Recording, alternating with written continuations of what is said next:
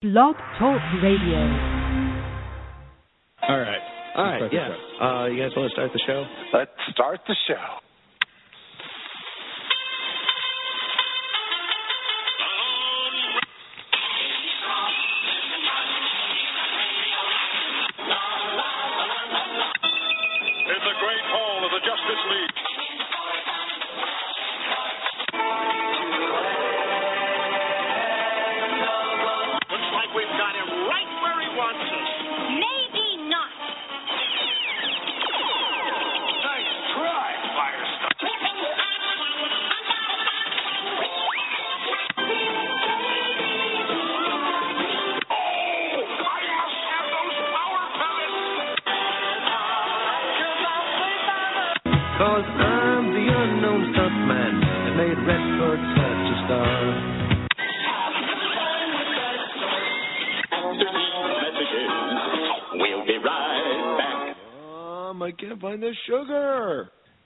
Everybody. Welcome to Saturday Morning Cereal. I am Grim Shay, and joining me as always is Marquis. Say hey, Marquis.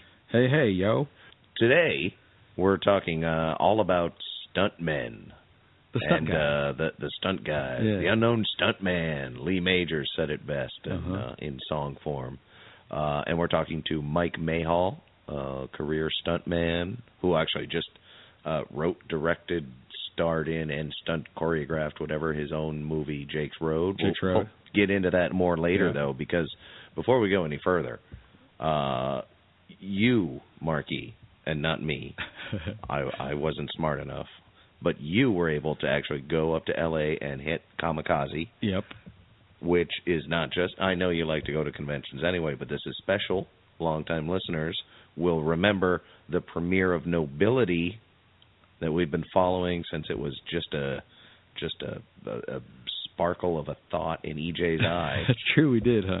now it finally premiered. I want to hear the story. Tell me about Comikaze. Tell me about Nobility. I didn't get to go. Fill us all in. Um, it was my first time. Halloween. It was, yeah, it was on Halloween. What a day for a for a convention. Yeah, I think it, it totally added to the whole experience. Obviously, you know, it, I think it quadrupled the amount, the ratio of costume or cosplay to normal, you know, attendee. Um, it was it it was kind of a flashback to, for me, was San Diego Comic Con 15 years ago. You know, it really it's not studio driven. You know, like you, you get there and the the exhibit hall is it's filled with mostly a, a lot of friends of mine call it like the flea market side of San Diego Comic Con or, Yeah, or the swap meet mean. side, right? Which, by the way, it's getting smaller every year.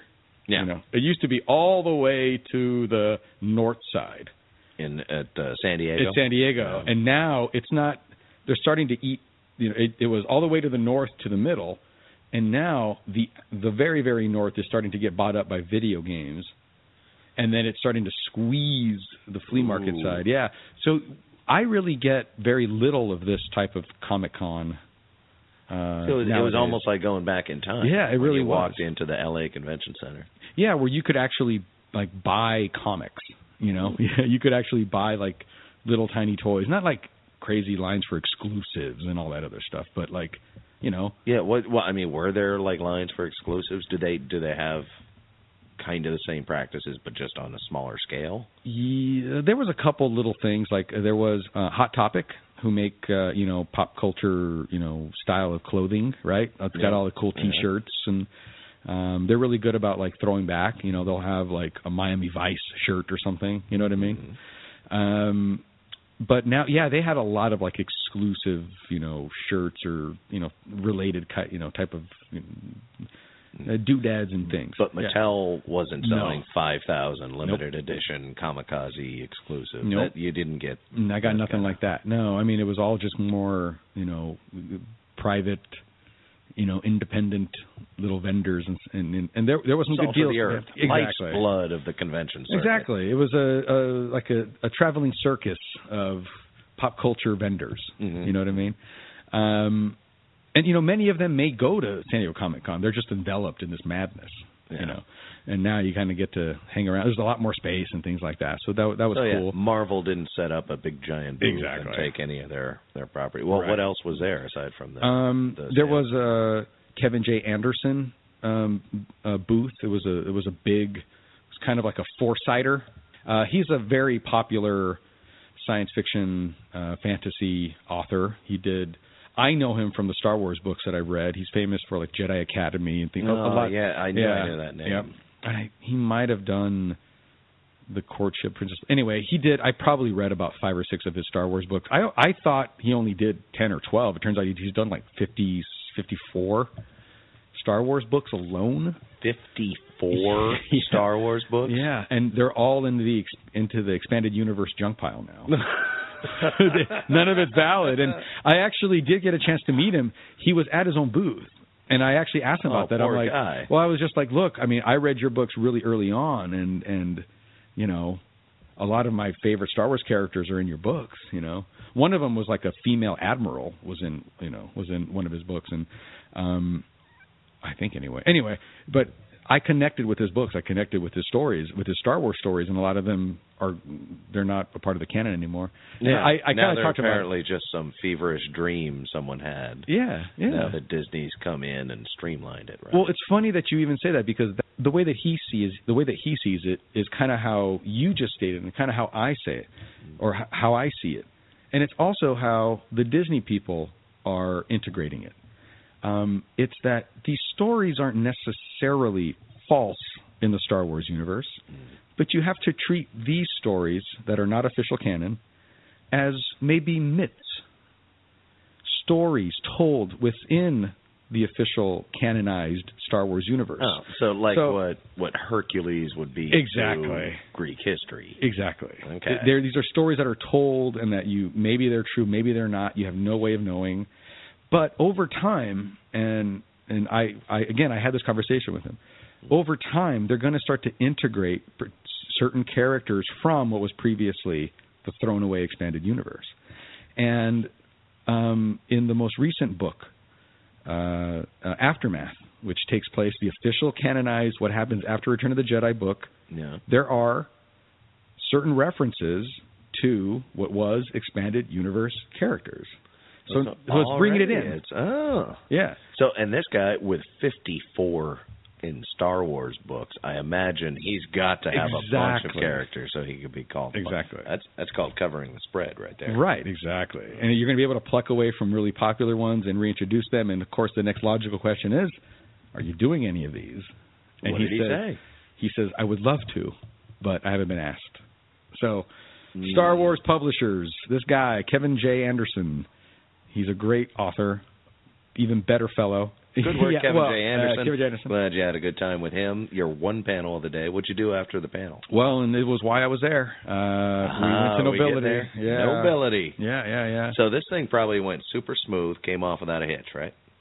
Oh, absolutely. I mean, how could a fledgling independent production show not go without a hitch? tell, us, Yeah, tell us, okay. tell us theoretically how it might have happened. All right, so I'm going to pull up the schedule that I was emailed and invited to. The red carpet was 3:30. The invitation only premiere of the pilot with short intro by Walter Koenig was 4:30. You know? The nobility panel was at 5:30. So that the panel is the uh like like everybody can go in. Exactly. You just as long as there are seats. Exactly. The from seven to eight was the press junket in that same room, and at eight p.m. the after party across the street at Club Nokia. Now, the very good people at Nobility the Series did send me invites to all this, so I was, you know, my plan was to go there to see this. Really, luckily there was a convention going on with a lot of cool other stuff. But anyway, I went to go see this, and the red carpet was great. Red carpet was great, and at around 3:30 or later it started, but it was a slow. the, the red carpet right, started that was scheduled for three. It was started for 3:30, but it was probably Oh. a little after. But anyway, red carpets are typically whenever they get there because that's the point. Yeah. They're walking to get in. You know, Yeah. Hmm. so a red carpet is usually you know sporadic when people arrive and people take Yeah. pictures and they interview on the line and stuff like that. Um, I didn't really want to do any of that. I wanted to just enjoy and watch and kind of be a part of the crowd Yeah. we've and the reason another reason is that most of the people that were a part of the red carpet we've had on the show Yeah, we've talked to almost every single Yeah. person on that cast anyway. So So I- well, you know, I don't want to stay up there and get two minutes. You know, if we we have them for twenty sometimes. So yeah. Yeah. Billy and Billy and Jane's little podcast out of Minnesota. Yeah, I've been it, dying to get one interview, and you're going to take two minutes out of that? Come on, come on, man. come on, guy. come on. Give give the small fish a chance. so, but some of the attendees um, were our, you know, one of our great friends, Cass Abner, uh, Abner, Cass Abner. uh, Abner. Um, then uh, um, really, really great friend of ours, Walter Koenig. Ah, yeah, yeah, good he old was there. Walter Koenig. Uh, Walter Koenig. Um, uh, Young upcomer. I think he's going places at Walter Koenig. you know, I see Uh, a and I, future I mean, there was a else? Darren James Jacobs. Kyson, Darren Jacobs. Yep. Was he there? Um, yeah, Darren Darren Jacobs was there, uh, and the person that I took the most pictures of, and she doesn't know it, is Adrienne Wilkinson was there. Oh, I'm not yeah, surprised at and all. uh, I I was you know I just didn't I didn't want to introduce myself to her because she makes me quite nervous. Your yeah. palms were sweaty. Yeah, shaky. she's really she takes me back to an age I don't want to be. You know, Ah, it's well. she's too pretty for me. I can't. It's it's it's hard. Yeah, I'm sure. Not- he, I'm sure your wife will be glad to hear that. yeah. well, I get the same feeling around her. Mostly in the morning. Um, but uh, yeah, Walter Koenig, Adrienne Wilkinson, Cass, Get, you, so, They're- they're so you got the whole cat. The the red carpet. Ellen Dubin, goes- she was Ellen there. Dubin. Okay. Well, just talked to her recently. right? All So- previous guests. So the red carpet starts more or less on time. Yeah. People show up. Uh huh. Uh, you watch this happen. Now I know On schedule. for your invited 4:30 world premiere. Finally, after like two and a half years of, of covering this, you're going to get to see the first one. How did that go? Uh, So at five like, o'clock, Were there previews? Did it actually start at like 4:40 or something? roughly, my best guess would be around five twenty or five thirty, about forty-five minutes, hour later. okay. We finally get into the room. Um, You get into the room which an is it's the LA the, it's the LA Convention Center theater, Okay. and it's a it's a theater it's a theater seating, you know, with a screen in the back, kind of kind of set up there. Um, like a theater. it's a theater. Okay, I get it. But it's Yeah. small. But it's like you know something you would do a pre- presentation to for a large group. You know, it's theater style, but it's not like a theater. Well, you're there's no opera going on here. you are the one small invited group Mhm. who gets to see the premiere because we don't even Yeah. I I I at least have no idea where this thing is going to show up And anyway. this thing- but this is where you can go in. Okay, so it starts an hour late. it's an hour late, and but the and you get into the room and they turn the lights off and it starts. No. Damn it. The important part about this was that the this invite only was the world premiere of the pilot that we've waited 2 years to see. Yes. Okay. Invite only world premiere of So this. exclusive. Yes, I'm a part of this group and I'm excited. Yeah. You're making me excited. So. I go into the room. We're supposed to watch the world premiere of this thing, and it's not coming. It's not there. And where's EJ De La Pena? He created this thing, and he's the best spokesman I've ever seen for anything ever. yeah. Where is yeah. he? I would assume he'd be and he'd probably be the one with the The know, thing. physically cop. Uh, it was it like a film canister. I don't know what they do now, but Well, I figure it out. there. Okay, so I yeah, we'll get to it. Yeah. So I go in there and I'm sitting down, and they start to bring in the panelist, but there's no real, nobody's really sure when it's starting. So the panelists just kind of sit throughout. I have a seat right next to me. Walter Koenig sits next to me. Oh, awesome. yeah, Walter Koenig, everybody, Star Trek, like original shit, Star Trek, right? Yeah. He's, And- he's the guy who's supposed to introduce it, right? He was supposed to host it, correct? Right. Yeah, and so So he's just sitting there like in the audience Yeah, you, or did you just help yourself to a seat on nope. the dais? Nope, he's sitting with Oh, me, and cool. we have just one of those. I, I've, you know, luckily for me, I've had a similar moment years ago with Stan Lee, where I was in the audience and he sat next to me for a while, Nice. and we, ha- you know, so I've had a conversation with Stan Lee, and like this, and my second one is with Walter Koenig, where the the guy sat next to me. We're just talking, just two dudes, you know, chatting. nice. And we had a great conversation. it was so much fun. We were talking about how conventions have changed, how the fandom has changed. Um, you know, just what does he think about this? What does he think about that? Um, and he was just telling stories. He was telling me Shatner stories. He was just just nice. it was awesome. I, I wish I could record it, but some things are just mine. All right, Yeah. I earned it. That's mine. We just Okay? appreciate you telling us. yes, it was So great. how long did you end up like hanging out with Walter Koenig? Because Probably- apparently they still haven't shown you. right. I'm what thinking. are we an hour and a half in? Or Yeah, we're we're an hour and a, we're an hour late, maybe an hour and a half. Me and Walter uh, Walter Koenig and I probably chat for about 35 minutes. It was a long conversation. Yeah, Yeah. you could you could have watched a movie in the time it was supposed Or at least an started, episode of a and show. they haven't told you what's going on. No, no one no one knows what's going on now. Now, right after this, there's supposed to be a press junket in that same room, but we've already gone way over that. Yeah, Okay, so the room is going to get filled with another thing because it's a convention. yeah. So we have to go. We haven't seen the movie. No press room junket. Okay. So they're like, "Oh, hey everybody, we're going to go down to where the panel is. So come on down. We got a special surprise this, for everybody." this would be when the panel would be starting anyway, right? Yeah. So And nobody at the panel was supposed to see the premiere. So you're telling me correct. So it's pushing eight o'clock. By the time we end up heading over to no, no, no, it's pushing seven o'clock. By the time we end up getting over to where the the the panel is supposed to be. Okay. All right, so All it's right. almost seven o'clock now after the four thirty premiere. Yeah. you're heading to the to the full panel, exactly. and the, well, I guess And we haven't seen gonna the let thing.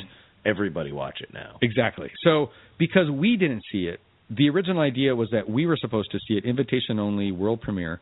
We were supposed to see it, and then at the panel, where a lot more people were going to be, um, and a lot more talent was going to be, they were going to show clips and get everybody excited and just make a promotional thing. But that's now gone out the window because we still haven't seen the original pilot or the premiere, the pilot episode. Yeah. Okay, What So- what lucky cattle at this panel they get to watch it with? everyone's going going to get to, exactly. We had we had all the treatment, you know, and so um, you know, and you have to think of it. Walter Koenig has to sit by every single attendee and talk with them for a while, right? No, that's not how it happens.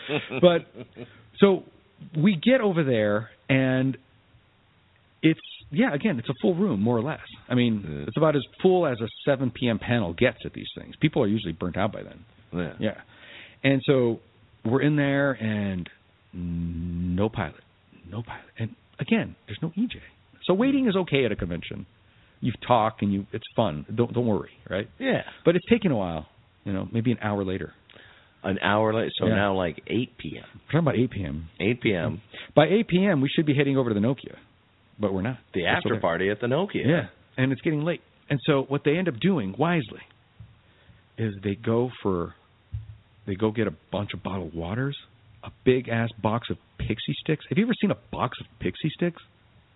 like- It's, it's uh, endless pixie. yeah. Oh, it's a yeah. million Pixy Stix. There are so many Pixy Stix. Yeah, and they start passing And those around. Halloween too. So Yeah, of course so there's going to be candy candy, everywhere. everywhere. So they use this to distract you, Yep. keep you happy. They give us peanuts chocolate. people on the plane. Right. They're giving us you. all. They feed us chocolate. They feed us sugar. They keep us up. They keep.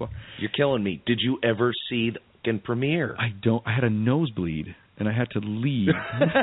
Your mom had to pick you up. so no, we're in there, and so finally, you know, our very very kind and very talented host, he comes up and he's like, "Hey everybody, we just got word. EJ De La Pena is on the premises, and we're sending somebody to go get the film." Nice. Okay, Nice. So, so- okay. So someone's gonna Four a, a, a courier is gonna go meet EJ, who is not as fast as a courier. He's gonna cut a little time here. Bet. It's, it's a professional courier. Yeah. and so he leaves, and again we're getting we're giving more chocolate. We're all talking. We're all excited about it. And then this courier comes back holding a Mac laptop.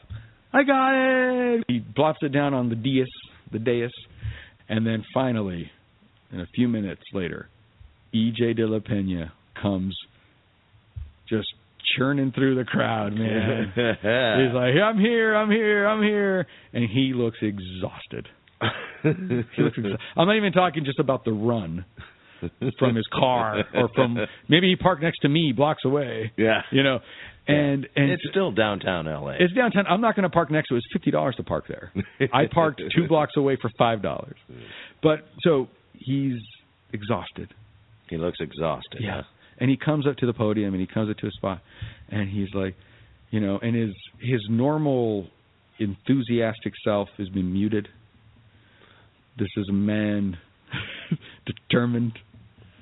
He's always been a man determined, but my God, what it, did he at least apologize? Did he tell you what was going on? Yeah, he told us what's going on, and, and apparently what happened was the night before, as they're putting on finishing touches, his computer crashes.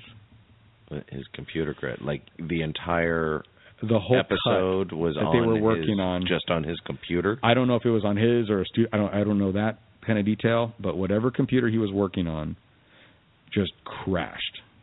And Oh, everything God. that was on it on that hard drive was gone. Now they yeah. lost it. just gone. Like all the Oh. like you know the ah. the whole pilot episode is gone. That's not the only copy of the film and everything that they recorded, right? It's just I'm just saying like they had but a you hard mean drive. like this fin- like this finished product probably- was on there. It was completed. They were putting finishing touches, and everything is gone. And so apparently, he and his crew, uh, his editors and his sound guys and his color guys, stayed up. He said all night up until just now, recutting everything and putting it all back. in. Oh my God! Wait, so since like the, the night before, all the way through eight nine so, p.m. Yeah, Yeah, Now you're up they were like- working all the way through. And Oh, sure enough, God. it's time. and it plays. All right, here we go. Okay. And Took us five hours to get here, but now now we're now we're in it. and it finally plays. And thankfully, it's good. Good, Thankfully, good. it's good. Um, like Did most it look like it was edited in like ten hours? Well, one of the things that he said was we lost some of the color, you know, because there's a colorist, right, that makes everything look the same in a show and things like that. And so they lost, you know, and you could see in some of the from from scene to scene sometimes you could there was tiny little sound, you know, breakage and things like that. no. Um, but what you saw, what you finally ended up seeing, and this is what I'm proud to report, is that what you saw was a very, a, a very earnest um, and proud beginnings of a series. Good. Um, a, a, a homage. Uh, you can call it a homage or a satirized view of science fiction. You know, it's it's those old cruising around space yeah, stories back in the old the um well I remember him kind of trying to describe it as such in one of the early interviews we did with him. Uh so it's good to hear that. yeah great. Not- I, I I'll be honest with you. I I always prefer to see the pilot followed by the first few episodes of any show that I, I- watch, but I think sci-fi especially because there's so much exposition, you don't Yep. get the flavor right away. I think I I think that was the case here. Is that Mhm. you see something that's got great performances with an unbelievably talented cast. I would probably say they all put on tongue-in-cheek performances. You know, it's funny and it's it's a breaking that what they call it the the fourth wall. Oh Right. yeah, they did. Yeah, not not not directly, but they, you know, they're it's it's like they're doing a TV show that they know they're on a show. Well, he And- does a Firefly meets The Office. Yeah. the tagline. So Exactly. I, I did expect like testimonials. There's that too, right? yeah, and, yeah, and so I that's think breaking the fourth wall. you're there right. you go. You're right. There you go. All right, And so so you're saying it's good, it's worth watching. Now, where can I watch it? What did he say about that? they still don't know. God damn it, EJ. They're working on it, and you know, some of you know, as I was sitting there uh, talking to some of the some of the bloggers and some of the writers, and um, they were, you know, apparently uh, EJ has has had opportunities to bring the show out on different um, uh, vehicles, uh, but he's kind of holding out for television, and what do you mean? Uh, like he actually wants to get it on? He wants to get it on a TV, network of like some kind. a network Yeah, yeah, or sci-fi or something. and I, I don't know how. offers from. I, yeah, I- well, I guess it's who knows? rumor anyway. Yeah, it's all I'm rumor. Guessing like online, But what? I think you should do anyway. Well, and that's this is my note to EJ right now is get the show out. We want it out. It's good. Get it out. You know, get us to episode three or four as soon as you can. You know, mm-hmm. because that's really where the sci-fi show you have to give them that many shows. Not even the first Walking Dead is that good. It's it's okay, a lot of exposition, but It's Yeah. nothing what it is now. And you I mean- really want to see the next episode when you get to the end of it to see if if it is the right flavor. And that's yeah. that, that's what I find a lot of shows because I like to wait seasons in and then just binge them on on Netflix. Well, that's whatnot. even that's So a benefit too. But that's another great thing about online platforms, EJ. Stop EJ. holding out, man. I'm not saying it won't end up on TV someday, but TV doesn't mean what it did anyway. I mean, this is that's exactly right. yeah. Who cares? I mean, just get it to us, man. We want this show. Yeah. This show is made like this is one of those examples, thankfully, that is made you know by us for us. There He's one of us, man. You know. Well, that's it. Well, you you've tantalized me. I'm sorry it was rough going, but you actually did get to see it, yep. I we, even if it was yep. edited in ten hours with bad coloring and yeah. probably missing a bunch of other stuff they really wanted to put in. But I liked it. But when they get it figured out, Uh-huh. I'll be here, get it out there, and then tell me you went and did the after party, right? I did. I drug my Club ass over there. Nokia, you said. It was at the Club Nokia. A really great band called Flux Capacitor played. Have you heard oh, of this band? yeah, they're in that big uh, documentary, that Back in Time. Yeah. about Back to the Future. Yeah, like like one of like the lead singer is dressed like future Marty McFly, Mhm. and then uh Biff Tannen, future Biff, is like the bassist, and Doc Brown is the guitarist, and they had and there was a very scandalous uh um cosplay like burlesque dance like you know I saw you know titties with tassels on it. Woo! Yeah, like all of them ended up with tassel titties by the end. I'm I'm not kidding. That's the kind of party this was. Nice. It was awesome. It was great. But yeah, I was in the VIP area with Cass. He was there. EJ showed up. Uh, you know, some of the cat. You know, so, uh, it, it was a it was a it was a a party and a more of a reprieve. These guys were Yeah. tired. You know. Oh, I bet. Yeah. that's got to be stressful if they kind of knew what was going on and Yeah, and I just waiting for a resolution. It's I had a great time. being in the dark like you were. yeah. I and then was- and then great. I know because you're a professional, uh you uh you stayed sober, hopped in your car, drove back Yep. home that very night. Huh? absolutely. That's how you do a con, my friend. If you're a pro, you get in there late morning, you get out of there late night. Yep. And if you you know drink early so that by the time you drive home you're you're fine. Yeah. Yeah, Yeah. you know. Get your drinking done on the drive down there That's right. If you want to be safe. if you're smart. Yeah, if you're smart. So, Uh, but I had a I had a really great time. So, before we move on to what the hell we're here for, we haven't even talked about that yet. Although there is a really badass uh, stunt scene in Nobility. Um, but before Worst we get to that, ever. Before we get there, uh, I do want to thank the Comikaze people for giving me this press pass. That was really cool. Um, we look forward to covering Thank you you, guys. Comikaze. Yep, we look forward to covering you Definitely guys in coming the back future. because there's Oh, yeah. for us. Yeah, yeah. This is it was it was it was great. I, it was really well done, and you know, right in the middle of LA. It's cool to be there sometimes. It's neat to be around. Sometimes it it is. It is. It's really cool. Sometimes you you just got to go to L.A. to get a break from the crowds. Yeah. yeah. Uh, anyway, yes, you did mention there is some cool stunt work uh-huh. in uh, in Nobility. Well, what the hell? Then let's talk about stuntmen. That's what I want to talk about today. Anyway, hmm stuntmen, the whole art of stunts. The if you ask a four-year-old, what do you want to be when you grow up? You're going to get a couple are going to say fireman, Yeah. a couple are going to say policeman. You might get a doctor and a and a president, but mostly they're going to be I want to be a jet fighter. yeah. I want to be a stuntman. I want to be a superhero. Yeah. That's it's going to be stuntman is awesome. And they're and they're both of those things. They they really are. aren't, aren't we all heroes? Yeah. They're yeah, and and jet planes. but uh the there's so much about stunt work that makes movies better. Before there was CGI, before there was, you know, Pixar animation, before there was any anything that could razzle and dazzle on the screen, there were, you know, silent movies with you know, guys dressed as cowboys jumping off of moving trains and jumping on horses Dodging no trains. wires. Yeah, dodging trains. Mhm. The- you know the the Buster Keaton one where the whole Yeah. front of the building falls Yeah. down, And it and, and he's he in the mirror. I mean, he's the- in the window. through the window. Yeah. Yeah. You know, stunt work goes way back. That's the first ever special effect, Yeah. and it does. It's it's also much. the one thing, you know, going back to us growing up.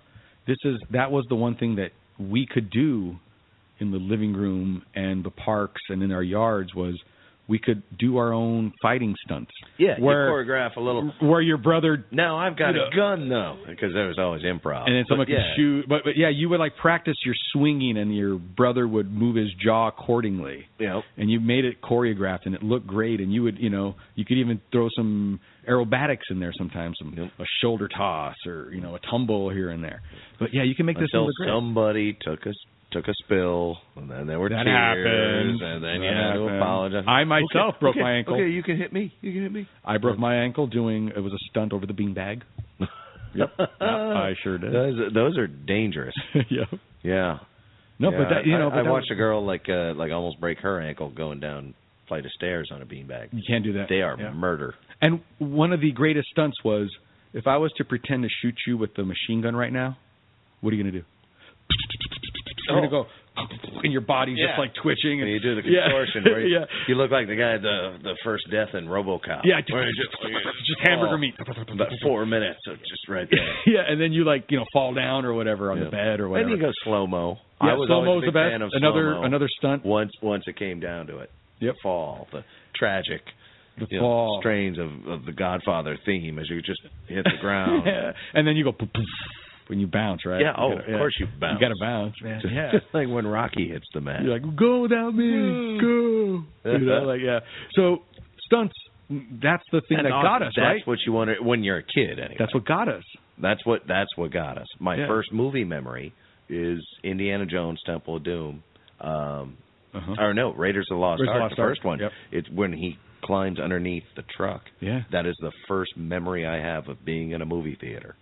Oh wow, that's a good You scene. know, I mean that's that's what I owe to stunts. Yeah. I think, and I mean, the Fall Guy. I watched that. like Greatest was theme church. ever. Yeah, And exactly. are in the of- hay, it's only hay. hey, hey. dun, dun, dun. Oh, and it's Uh, Redford, such a star. No, and no, no. Uh, Eastwood looks no. so fine. Uh, yeah, you're no, yeah, you're right. You're right. It I was. think- Uh, I might jump from a tall building or roll a brand new car, but I'm the, The unknown unknown stuntman that made made Redford such a star. What? I mean, that, uh, that, and he. uh I mean, I think Lee Majors actually was a stunt guy. Yeah. I think in real life before he hit it big as an actor, uh, and also that mirrors the uh, career path of someone I've talked to. Yeah.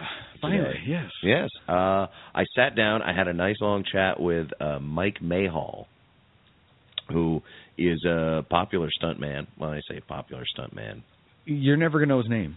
I mean, Yeah. stuntmen, you don't know their names. He's he's the unknown He's the stuntman. unknown stuntman. it's hard not to fall for it. But uh he's actually now stepped on I won't even say beyond it because he actually does do the stunts in this movie, but he also happened to have written it Uh-huh. and directed Yep. it He did it all. and star well, I mean, he has a part in it. He's not the star. Star actually could be argued as Eric Roberts. Uh, yeah, I'd say he's, so. he's a young up and comer. yeah. You, you, you can catch him in other stuff coming up, but uh yeah, Eric Roberts is in this guy's first like Mhm.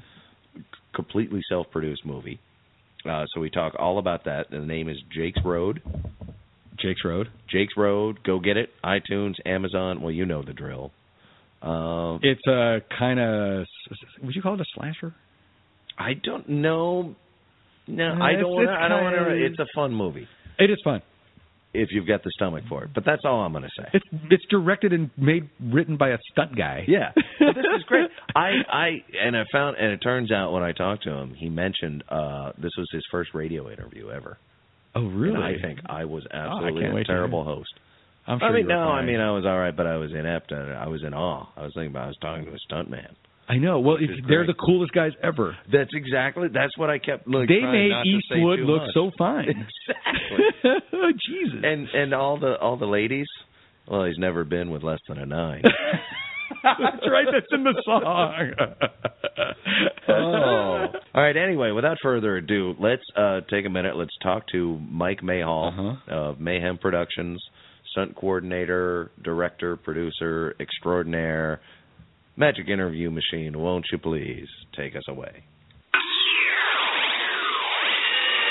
Meanwhile, Actor, director, writer. uh, producer, stuntman, stunt chore- Stuntman. fight choreographer. I guess you do pretty much everything. I I got a lot of hats that I wear. I'm constantly taking one off and putting another one on. Well, these are these are some some pretty cool hats, but uh, I got to be I, I honest. think so. This this is what I want to talk to you most about is you're you're a stuntman for God's sake. That is like one of the top four dream jobs for kids growing up. You know, right between astronaut and and jet pilot. Jet pilot, right up there. I you know I, I hadn't really thought about it uh, until you put it, but um, yeah, yeah, it's uh, it's pretty cool. I got to admit, it's pretty cool. Is it is it always pretty cool, or would you rather be wearing other hats? Um, oh, what a tough question to answer.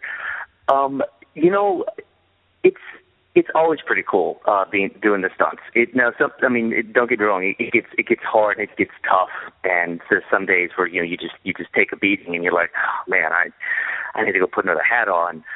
Um, but I- I'm really just I love I love doing it. Um, the truth is though, the truth is that if I like it when I can combine the hats, like when I can do the acting with some action, and my favorite is when I can direct and I can direct the stunt work because I, I love it.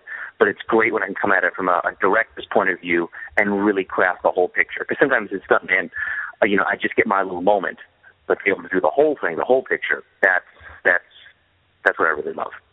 Okay, well, I can see that, and uh, and and well, I guess because uh, when I was a kid and I watched Die Hard, and someone told me, mm-hmm. you know, Bruce Willis did all his own stunts in there. For some reason, that that changed how I saw Bruce Willis. I think to this day, Yeah, for There's sure. a certain level of respect you have for anyone who's willing to put their body through that. But then ag- Absolutely. when when really they're supposed to be like you know the the charismatic the the the one who's the one whose face you're supposed to see but you're never supposed to see them get crushed Right, right. Yeah, they they're just always supposed to sit there and they look good, and somebody else takes takes the beating, and then they just come in. Yeah. Um, let me tell you, a, a lot of actors do do their own stunts, um, and I, I I have such respect for those guys. Um, uh, you know, I just worked on uh, a movie called The Long Night, and it uh, it's starring Mark Wal- Wahlberg and Dylan O'Brien. Um, and, and Dylan's a younger cat, and he did The Maze Runner. I don't know if you're familiar with that. That uh, it's a big like sci-fi action. Oh, yeah yeah I think a new Yep. new installment just came out or something New, right? the new installment just came out. That's right. And um, I was doubling. I was uh, doing some stunt work for Dylan, but he did a lot of his own his own action. And we would work together, and he would say, "How would you do this?" I said, "Well, this, you know, I, would- teach him something safe, a safe way to do it, and safe way to go for it." And he would he would do it. And um, I mean, he did he did a lot of his own stuff. It was it was really cool. Um, sometimes as a stunt guy, you, you're there to just provide safety, to, to, to know how, like how do you throw a punch, how do you fall down properly safely, and you to teach that. You know, so that's the other that's the other side of the job. It's not always cool stuff like jumping out buildings and getting set on fire. Sometimes you there for safety. so well well have you ever gone in to be there just for safety to give them some pointers to to direct on on stunts and then said uh you know what uh this, this Mark Wahlberg is not getting it I'm just gonna I'm gonna put on the army jacket and do this tumble Um, you can never really say that they're not getting it. It's, it's a, but um, I, I've gone in and not expected to do things. Like I've gone in and just gone. Um, uh, well, I, I can give you this. Uh, it wasn't so much. It was involving um, an actor. I was working on a TV show recently called Scream Queens, and it ha- hasn't come out yet. And um, the actor involved, you know, he was he's really physical, but the stunt it, it just got a little a little more hairy a little more aggressive, and it was falling backwards out of a window, and uh, um, and you probably maybe four and a half five feet. And there was a little pad underneath, but getting out the window was it was it was just it was not freaking easy. Um, and at first they thought that he would do it because you know it, it sounds real simple, like oh just just sit on the ledge and fall out the window, but it, it just really wasn't. By the time I got done doing it, I mean I I mean I've walked away with bruised elbows, wrists, knees. I I've still got the bruises on me, just because the amount of force I had to fly through that window, make sure I landed safely and didn't break my neck or anything. Um, so that was that's a, that's an example of like thinking I'm just going to go in and I'm going to teach and it's going to be real simple, and it just gets re- it suddenly elevates to another level, and I really have to bring my A game. Well, it sounds like a dangerous hat to wear then. it, it can be. It can be. Yeah, it can be. Um, which is probably why I, I look um, I'm trying to get back to more of my roots of the acting and the directing, um, because it's it's not something you can do, you know, for the rest of your life. Um, Well, you know what? Uh, it, fun. it, it's kind of funny you bring that up because in your uh, in your newest movie, uh, Jake's Road, Mhm. which is uh, out now and available if people want to go find Yes, it, sir. you right. wear just about every hat. You Oh, wrote it, you directed it, you're you're in it, you do the stunts. What? What, how many projects do you do that for? Um, Josh, you know this one. Um, you know, I, I come from the theater, and, and in the, the theater world, you're always wearing more than one hat. You know, out, out in Orlando, um, my company, um, Mayhem Productions, which produced Jake's Road, we did we were known for doing improv comedy sword fighting shows. So I was writing and directing and producing and acting and um and, and doing all the sword fighting and everything. So so in one way I'm just used to it. I, I I think I I don't have as much fun if I only do one thing because I like to I like to get involved and, and play in all the little different um the things that you can. Uh for Jake's Road it, it was massive though. It was massive um to to to be the director and then but because I have uh, a fight and stunt background doing the fight scenes that, that are in that are in Jake's Road, it was it was just really natural. It was a lot of fun to to break it down, and, and it was nice to have, I guess, this you know ultimate power over what happened. You know, do it this way. I want it this way, and the actors were great. Um, they did they did all their own stunts. Um, uh, there was only one time we brought in a double, and she did one thing, and the actors did everything else. But uh, uh, Garrett Hines, uh, Tim Bell, Patrick Flanagan, uh, Batiste Jimenez. I mean, I beat them up left and right, and they, I just did uh, beat the snot out of them, and um, they were awesome. They were. It, it became a. Uh, um, like a, a challenge. They were looking forward to it. They're like, "We're going to rock this fight scene. Just watch." And they would challenge each other. They're like, "You bring it." You know, they would they would get all involved in it, and that's great. You know, that's you can't ask for more than that. Um, but yeah, a lot of different hats. Oh. Total blast. Well, you've also you've also got the legendary Eric Roberts in there, and I'm curious if you would come on to set one day and go, go right up to Eric Roberts and say, you know what, you know what, Eric Bubala, we're throwing you out of a window today. I would say that, and I think he would go, "No." he would just look at me very calmly and say, "No." I could see you doing that. Um, Eric Roberts was awesome. Um, he um he got our script through a producer friend of ours. We we were able to get the script into his hand, and he liked it. And the next thing you know, he's we filmed in a little town called Folsom, Louisiana, and he basically parachuted in for a couple days uh, in between jobs to to do this because he liked the script that much. He he he sat and he said, "Hey, Mike, I really enjoy your script. I really want to work together again." And I was like, "When we've been communicating and hopefully trying to find another project together," but uh, he came in and rocked it. He I've always been a big Eric Roberts fan. Um, oh, that's is awesome. yeah, he is one intense dude on camera.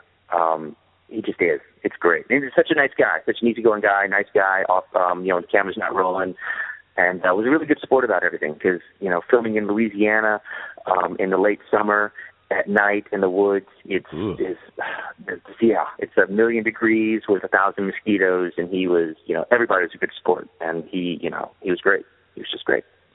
Yeah. Well- to say there. Well, that that uh, your your own baby. Uh, like if if I had that much invested in a project like that, I don't think I'd even be able to admit that uh, the weather was less than perfect. So, so I'm glad you realize what you put the cast and crew through. Oh yeah, I mean, I, I mean, I'm eternally thankful to them. Um, I, I did. I mean, we were running at a, a just a breakneck speed to get this this puppy um, done. Um, but I think, and I know it sounds really cheesy. You hear it a lot. We'd like to. We all became friends and family, but it totally happened. Um, we just, I think everybody, you know, I, I was. I wasn't trying to fool anybody. I wasn't trying to tell them, you know, I'm making a million dollar blockbuster. And, and you know, I said, I got this good script. and it's the money is coming out of my pocket, and I'm gonna I'm gonna make it. It's gonna be good, and we're all gonna have a great time. And for some reason, everybody just responded to to that. Maybe it's just a simple sort of honesty. But, um, and we all just got along. We're all still friends today. We all hang out. We're all all of us are always helping the other one, trying to get onto another project or networking and things of that nature. It it it was great, and um, I'm eternally thankful to them, the cast and the crew. They were such great sports, and we really did have a good time. And and I think that shows in the final product. You can really tell that it, it really was uh, a labor of love and enjoyment. You know, you see it. Everybody was just happy to be there. You know, from the PA to the lead actress, it was just it was just great all the way around.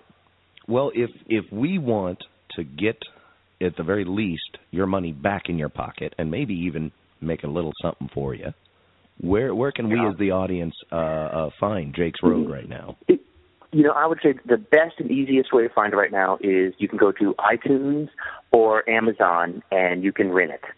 Um, you, you can just watch it on your computer or your phone or your television and just download it and you can rent it like that. You can also buy it um, if you'd like to buy it. That's always great. Um, but I say the easiest, the easiest and quickest is um, is to go to iTunes or Amazon and rent it.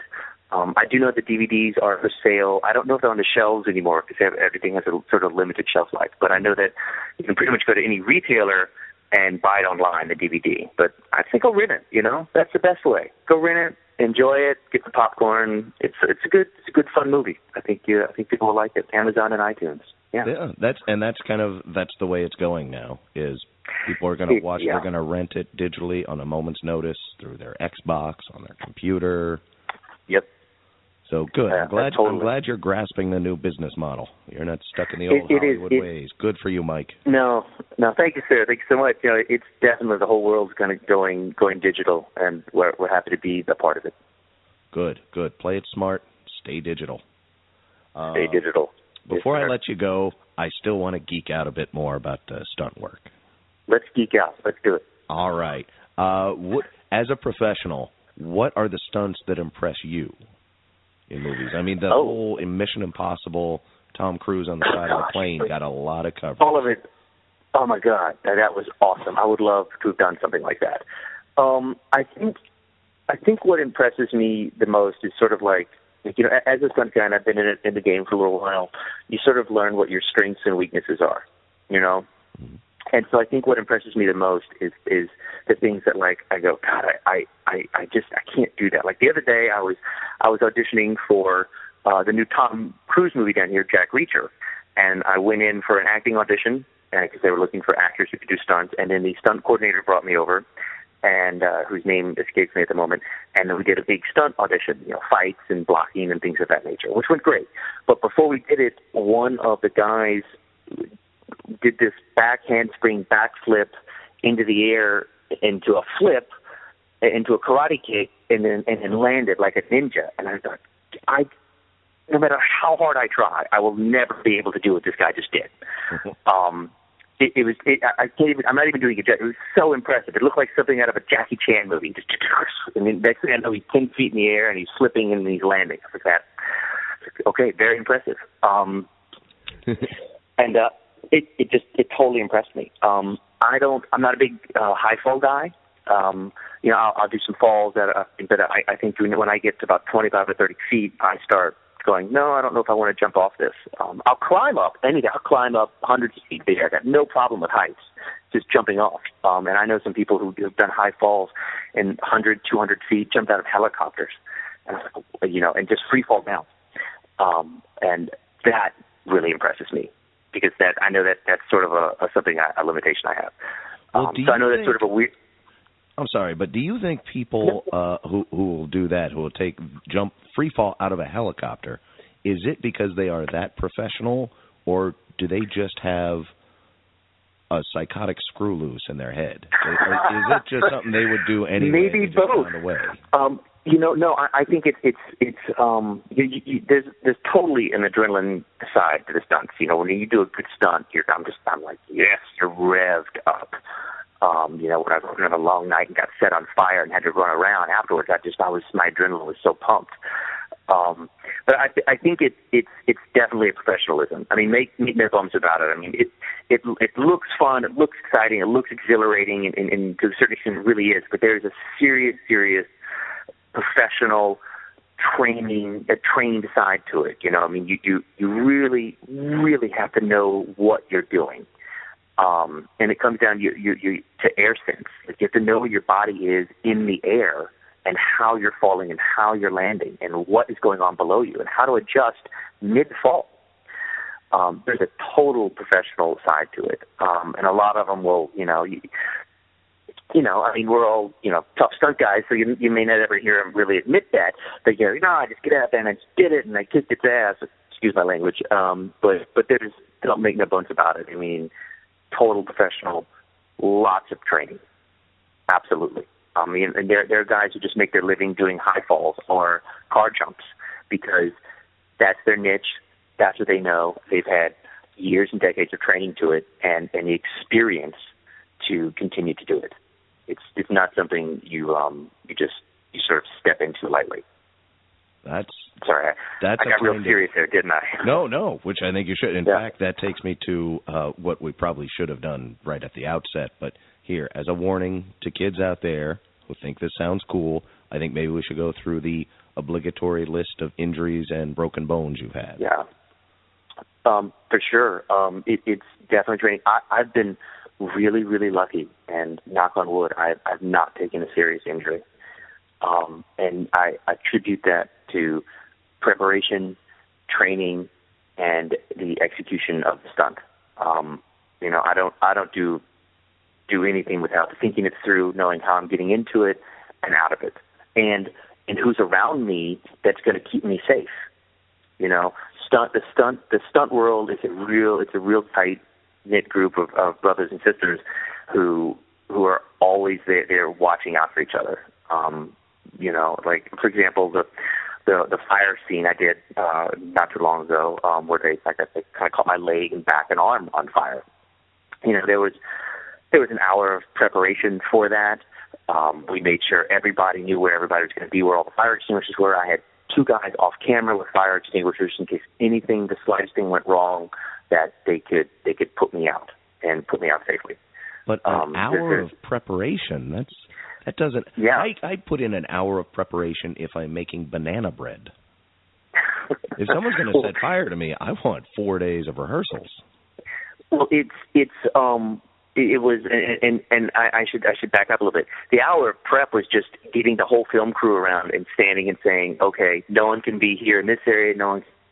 It was designating all the safety areas and the safety zones uh, for everybody, rehearsing the action, what we're going to do, how we're going to start, how it starts, where's the middle and where's the end, and where um where all the safety uh, components are for it. Before that, um, the we were prepping with our special fireproof clothing, uh, fire gel, and fire spray to make sure all of our clothing was saturated in this special gel that allows it to to uh, to not so you don't get burned. So I guess I should back and say there there are there are there's a day or two of prep ahead of that.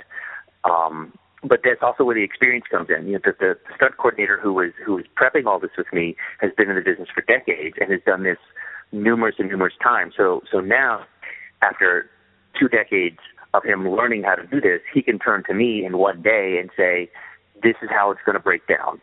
This is what you need to do, and if you follow these instructions, you will be fine." You know, you know what I'm saying? And and have you ever been involved in a project where someone in that, you know, in the progressive line of of the stunt crew kind of drops the ball a little bit and the results are well, let's say it doesn't make Or- for a good or- family dinner. Less less than positive. Um, I, knock on wood, I have not been on set when something of that nature has happened. Um, um I, I've heard about some things, um, not, nothing major. Now, I'm, I mean, I've been on set when people have broken some bones, and we've taken some real hard hits that weren't really expected. And I've been I've been around a lot of close calls, um, but nothing nothing major, um, which I'm I'm, I'm really thankful for. Um, I, I've had some buddies go to the hospital, um, but I, I get a little paranoid talking about it, um, superstitious talking about it. Um, and I again, I think I attribute that that's because it, everything is so meticulously plotted out um, that I think safety really is the ultimate the ultimate goal. You know, the bigger the bigger the stunt, the the, the more the more safety is aligned for it. Um, uh, and rehearsals and rehearsals and rehearsals and rehearsals.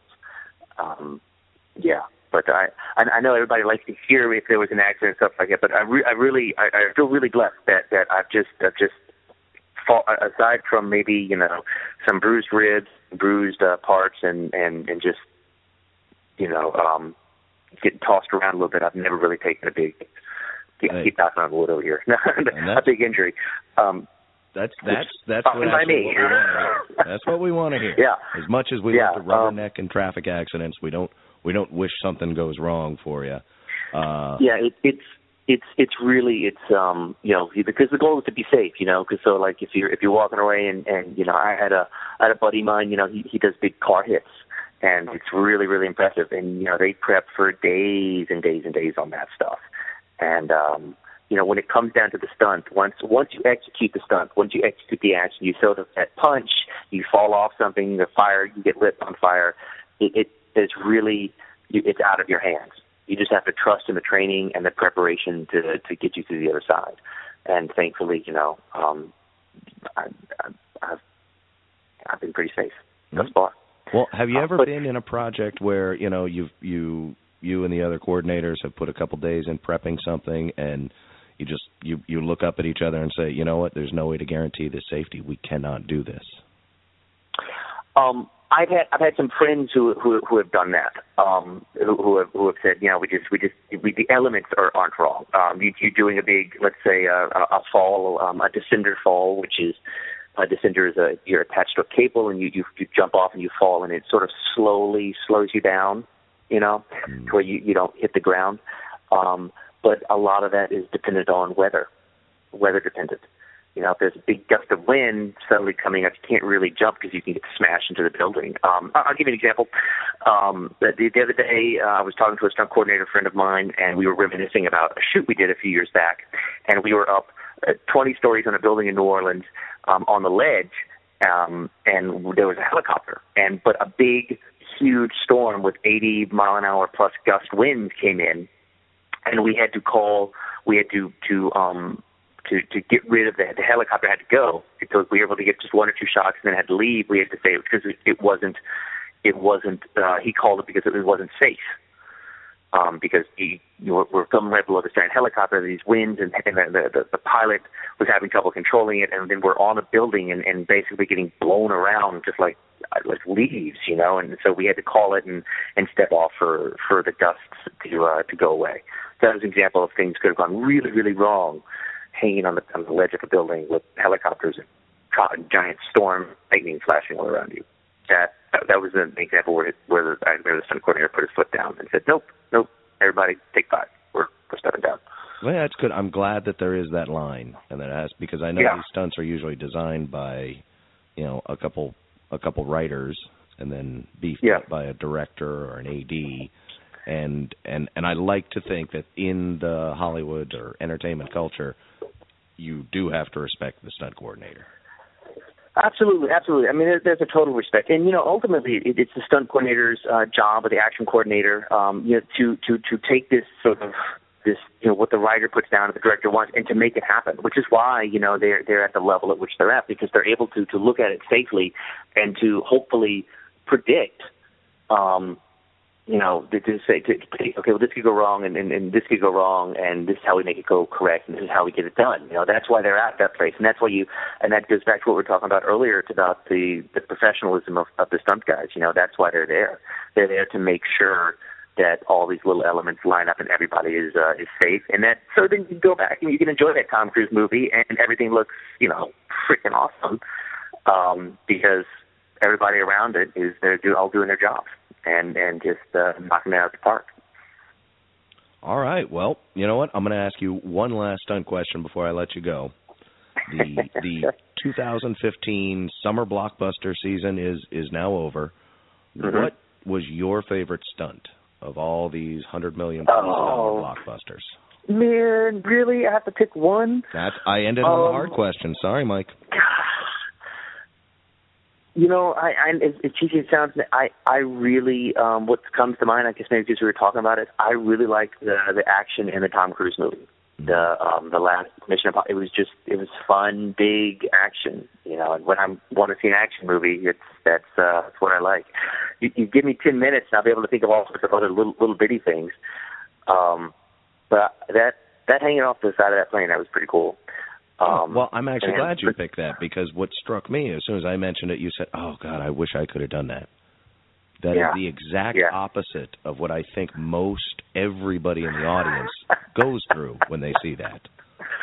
Maybe, maybe. Um, yeah, I saw it and I was like, oh, I want to do that. That looks like fun. hmm Well, I so, think so maybe, yeah. I, I the, Oh, the the stunt work in movies is so important to me. I I think uh Thank my you. very first memory in a movie theater was uh Indiana Jones. Uh the, the first one as I must have been about 4 years old and I was watching it with my parents and the scene where and this is this is probably why I actually remember it. The scene where he climbs underneath the moving truck. I remember my mother just clinching up, grabbing my hand, saying, "My God, how can a human being do that?" Yeah. And if it hadn't been for that stunt, I don't know what the first movie I remember seeing is. So for all the special effects and music and action, it was the stunt work that made me remember that. My very first movie. So you guys It- have an it important role. Well, thank you. It it it, it really does stick with you, and um, it's and uh, what I really like now uh, that that I feel is happening is that, like yourself, most people realize that it's you know it, it's. I can remember stunt work in stunt world and it being sort of being something that was sort of kept to the side and pushed into the shadows. Like let's not let's keep the movie magic you know alive. It's always just the actor and um for many it's still it's still it is the actor but it, it's nice to have it feel like it's part of the cinematic experience now and that people can still see a really good stunt and they don't lose the magic of the movie and then the magic of the moment and they just appreciate it as part of the whole film um and now stunt coordinators you know we're all breaking out and directing now and and which is great because you know it, you you work on it you have a good visual eye you know um the John Wick movie is a great example Mhm. of uh, stunt coordinators directing a movie, and uh, now there's Jake's Road. There we go. Just, just There we go. it was all uh, all leading up to Jake's Road, which once Pretty again, much. Get out there on your Xbox, on your iPhone, on your tablet, on your laptop, uh, iTunes, Amazon, of course. You can rent it digitally. You can probably buy the DVD. Go check that out. The incomparable Eric Roberts. That should be all you need to know. But pretty much everything else Eric Roberts didn't do in the movie, this man right here, Mike Mayhall. Thank you, Mike. Thank you so much for having me. This was awesome.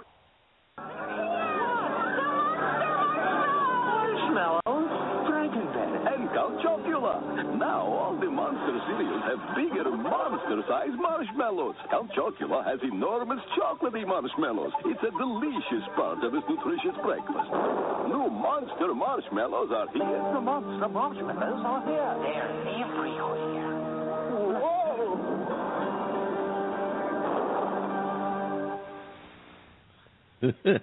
Monster marshmallows, chock full of deadly diabetes. that is a very poor outlook of eating, which is the reason we selected this particular commercial is because Grimshay. Happy Halloween last It's week. or a Frankenberry season. ah, ah, ah. This is my Go time of get year. your Boo Berries at participating Target. On discount right now. On discount I was right there, now. so it is it is almost Thanksgiving, so it's time to get your Count Chocula. well, you can get right now at Target. The I bought them yesterday. Mm-hmm. It's it was forty. It was thirty percent off when I bought. All right, and I got four boxes of Frankenberries and one box of Count Chocula's. I didn't see any Boo Berries. Oh, those probably do go quick. Yeah. Those, those are the ones that I would get. You like the? the I like the Boo Berries. You, you like Uh, th- Boo Berries? Those are the best ones. Uh, Frankenberry is my favorite. Frankenberry's good, but there's something about Boo Berry. I think it's because of the rarity too. Maybe so. Yeah, people do tend, and also blue is not a natural fruit color. At least Frankenberry's natural colors.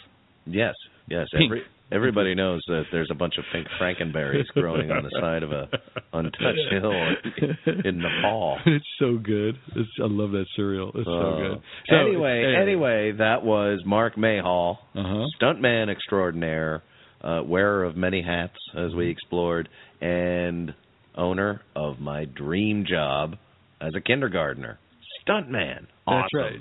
Stuntman. It's it's it. Mark, what give me a stunt that stands out to you?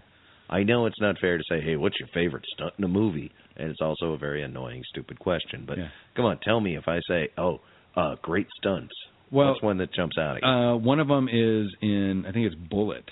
It's you know the famous uh, Mustang versus Camaro race at the end. oh, the Steve McQueen. yeah, the Steve McQueen. Yeah. And they flip both those motherfuckers.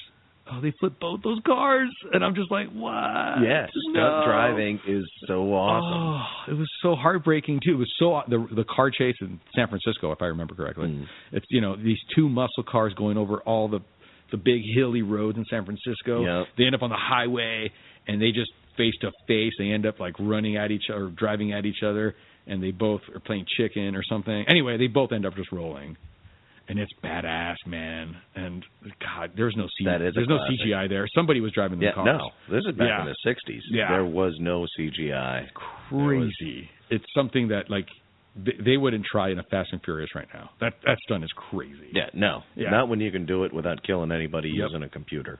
so awesome. So I and it's that, not that and, and don't get me wrong nobody died that i know of in the making of Bullitt maybe someone did and i'm being very disrespectful but we're pretty sure nobody in the movie's alive but now. that's because it's a very perf- it's not an art it's a science You're right.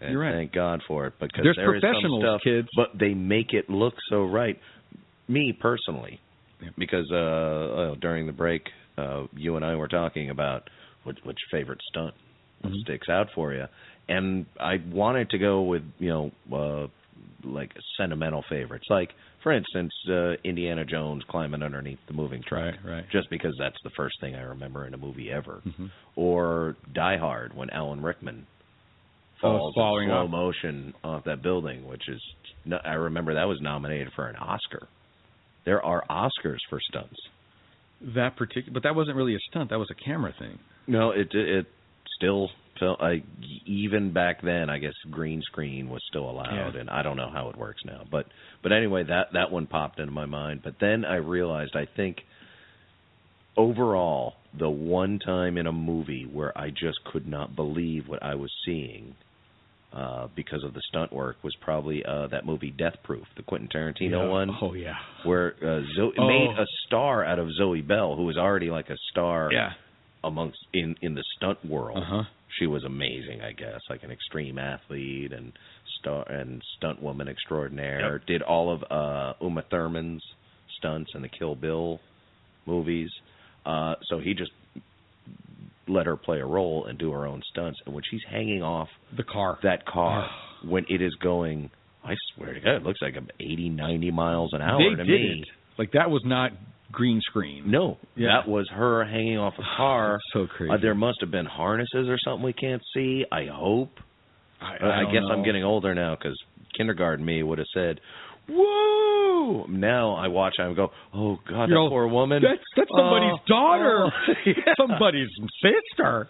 but on it, when I saw that movie, that was just this is the most insane stunt work I've ever seen, Oh. and I don't think anything's rivaled it for me since. But Well- there's still been good stunt, like we talked about. The Uh, Tom wh- Cruise what about- to do a new crazy stunt Correct. every mission possible. But even like back in the old days, I don't know if you remember like when a something would be on fire and you see the guy coming out and Oh, he's yeah. on fire, you know, and he's just the flailing arms and stuff like that. Like now they don't, you know, that's all CGI now, but they would put a guy in a fire suit, light him on fire, and he's like, ah, running Yeah. out of the fire, and he's just, on, and it's just, it's, it's still to this day, yeah, Thing. Remember the Thing? Yeah. the movie The Thing at the end, you know, when they finally burn him down. But you know, there's this, there's something still real, obviously very primal about it. Yeah. But he's like running out, and he just kind of runs out of gas, and he falls down. Th- Those are the stunts that kind of stick, you know. Yeah. And it's it's also now, um, it's it's almost become a, it's become a part of the movie enjoying experience now, to notice the stunt guys. Uh, for example, Die Hard, when when John McClane makes his first kill in Nakatomi, it's with what's his face's brother down the stairwell. Yeah, what, where he gets his machine gun. It's where ho ho ho, right? Ho ho ho! Now he's got a machine Yeah, gun. yeah, yeah. You better run, Alan Rickman. Yeah, yeah. He, he like they tumble down the stairs. And you could see that that's not Bruce Willis. He's way buffer. He's got a full head yeah, of he's hair. like short, squat. yeah, it's like he's got a mustache. You, know? you could totally tell on your Blu-ray high definition TVs yeah. that is not Bruce Willis. And so, I never noticed once in the first 50 viewings as a kid, though. well, even but even okay, so you're right, exactly. Yeah. I never noticed, but 20 years ago when DVD started coming out, we started watching them. We kind of started this little this little like inside joke of because of that movie, we would point to a scene and go stunt guy. Yep. stunt guy, you know. And it was a part of the enjoying experience because the first time you watch a movie that's Die Hard good, which is a ten, Die Hard is a 10. Die Hard is Yeah. it's one of those you don't touch. You, you don't touch. So when you're watching it the first, fifth, tenth time, you're not looking for that kind of stuff. You're totally enveloped. Who cares? Yeah. It doesn't matter, right? You And all they have to pull off is that stunt to keep you. Right, move move the story along. Involved. exactly, and they do that, and that's that's yes, that's what the stunt guy does. But Yep. he's not noticed. He's right, He and is, he is the unknown stunt. He's the unknown stuntman. You I just love don't notice. that. You just I move love on. that theme song. yeah, it's for that reason. and that's what you know when you're when you're watching these movies and watching these shows it's the part that really grabs us the quickest it is like the theme song it's what made east you know eastwood, Eastwood look so so fine or redford look so good Yeah. you know and right now tom cruise the exception apparently but it's what made keanu reeves look so badass you Yeah. know, it's what made Harrison Ford look awesome in your in your example. Yeah. For me, it's Mel Gibson. Remember when he handcuffs himself to the to the jumper in uh, Lethal oh, in Weapon? the first Lethal Weapon, Yeah. takes him off the roof and they him. and they have the big air pad down there, and they end up falling into it. I mean, that was a stunt. Two Yep. people handcuffed together jumped off a building. Yep. You know, someone had to know what they were doing. And like Mike Yeah. Mayhall said in the uh, uh, interview, if the wind is bad, you get pushed right into the building. Yeah, Like even if there's a big air cushion, a you big call it up. It's a, it's about safety first. Right, right, Yeah. right, man. So these things are it's it's, Yeah. It I've, is- I've always had a soft spot for stuntmen. it's that I- escapism, right? I do remember, and this is a, this is a true story. Uh, I'll end on this note, but I still want to share this because I think it did affect me. When I was a kid, about twelve, eleven to thirteen, somewhere in there, uh, we took a vacation out out to California, out to Disneyland. It was, I think, maybe my second time ever to Disneyland. Uh, flew out there with uh, me, a couple cousins, my sister, et cetera, and the families and on the flight back back back home to to dusty old Albuquerque, New Mexico from Southern California after visiting Universal Studios Yeah. and seeing the whole Wild West stunt show and stuff we ended up sitting on the plane next to a couple stunt guys no way. and they were so cool they spent the entire like 3 hour flight talking to me and my cousins and my sister all about like and showing us some headshots No and stuff they did. I remember one of the guys did work on Bill and Ted's. He was uh Keanu Reeves stunt guy. No way. I I think for some of that and the other guy did a bunch of stunts on uh the Star Trek The Next Generation. I remember that. They had a bunch of pictures of them in that. Got signatures. They I think they we even got their our pictures with them. God, I'm gonna have to figure out where those are. but but the fact that these guys were so cool and just entertained a couple, you know, twelve year olds an entire plane ride, and kind of let us in on. Oh yeah, this is what we're actually. They were flying out to Albuquerque to do a movie. Uh, probably. Uh, it was called The Heavy, I think. I'm gonna have to look that up. But still, it made such a mark on me. Mm-hmm. I was like, stuntmen really are cool. They are cool. I always thought so. We might as well have met some jet fighter pilots. Yeah. I don't Some know why they astronauts. be sitting Why know, in not, coach right? on a Southwest flight, but they could drive themselves. yeah, exactly. but it was that kind of level, and so I don't know. Stunts have not only been one of the most important things in making movies entertaining, well, but they mean something back- special to me. going back to Buster Keaton Remember that? Yep. With the he's standing and the building falls on him. When you have no choice but to do all practical effects, yeah, and you standing let a, there. you let a whole building fall on. A building facade falls, and you're standing in the window space, and it just goes right over you. You know, Yeah. since the beginning, and it's the tumbling and the falling and the goofiness and all that stuff. I mean, Yep. this is the very movies first actual movie, The Great Train Robbery, had a bunch of stunts. stunts. That's right. That was thought of that. basically its one trick. Yeah. It's what well, the first gimmick was, hey, this is a movie. Get ready for this world. yeah, and the other one was, and we got a bunch of stunts and gunshots. yeah. I mean, that's I don't know. There that that is so integral to entertaining us now. Yeah, If you I, take I away think stunts- um, if this if this one if if this show could accomplish anything, it's that it gives us kind of the opportunity to kind of put a name on it or to talk about Yeah. it a little bit. Let You the know- stunt man be unknown No, no longer. more. Did we say that right? Hug a stunt man or punch him in the face. I love that. He can take it. That's right. He can take it. He made he made uh, Redwood a star. No, No. Red, Redford looks so fine. Damn Redford it! looks so Damn it! That No, song is frustrating. Redford such a star and made Eastwood look so fine. there you go. Yeah, that'll- and that'll then he did it. something with Raquel Welch. I remember. He too. did a lot to her. That Woo. dirty bastard. All right, well there we go. Special thanks to Lee Majors, Burt Reynolds, all the other great stuntmen, Yeah. the ones that we don't know. Uh huh. Uh, and I guess that's about enough of this. That's enough of this. Now we know. And knowing is half the battle. Ah, this is enough of this. It is Ryan here, and I have a question for you. What do you do when you win? Like, are you a fist pumper?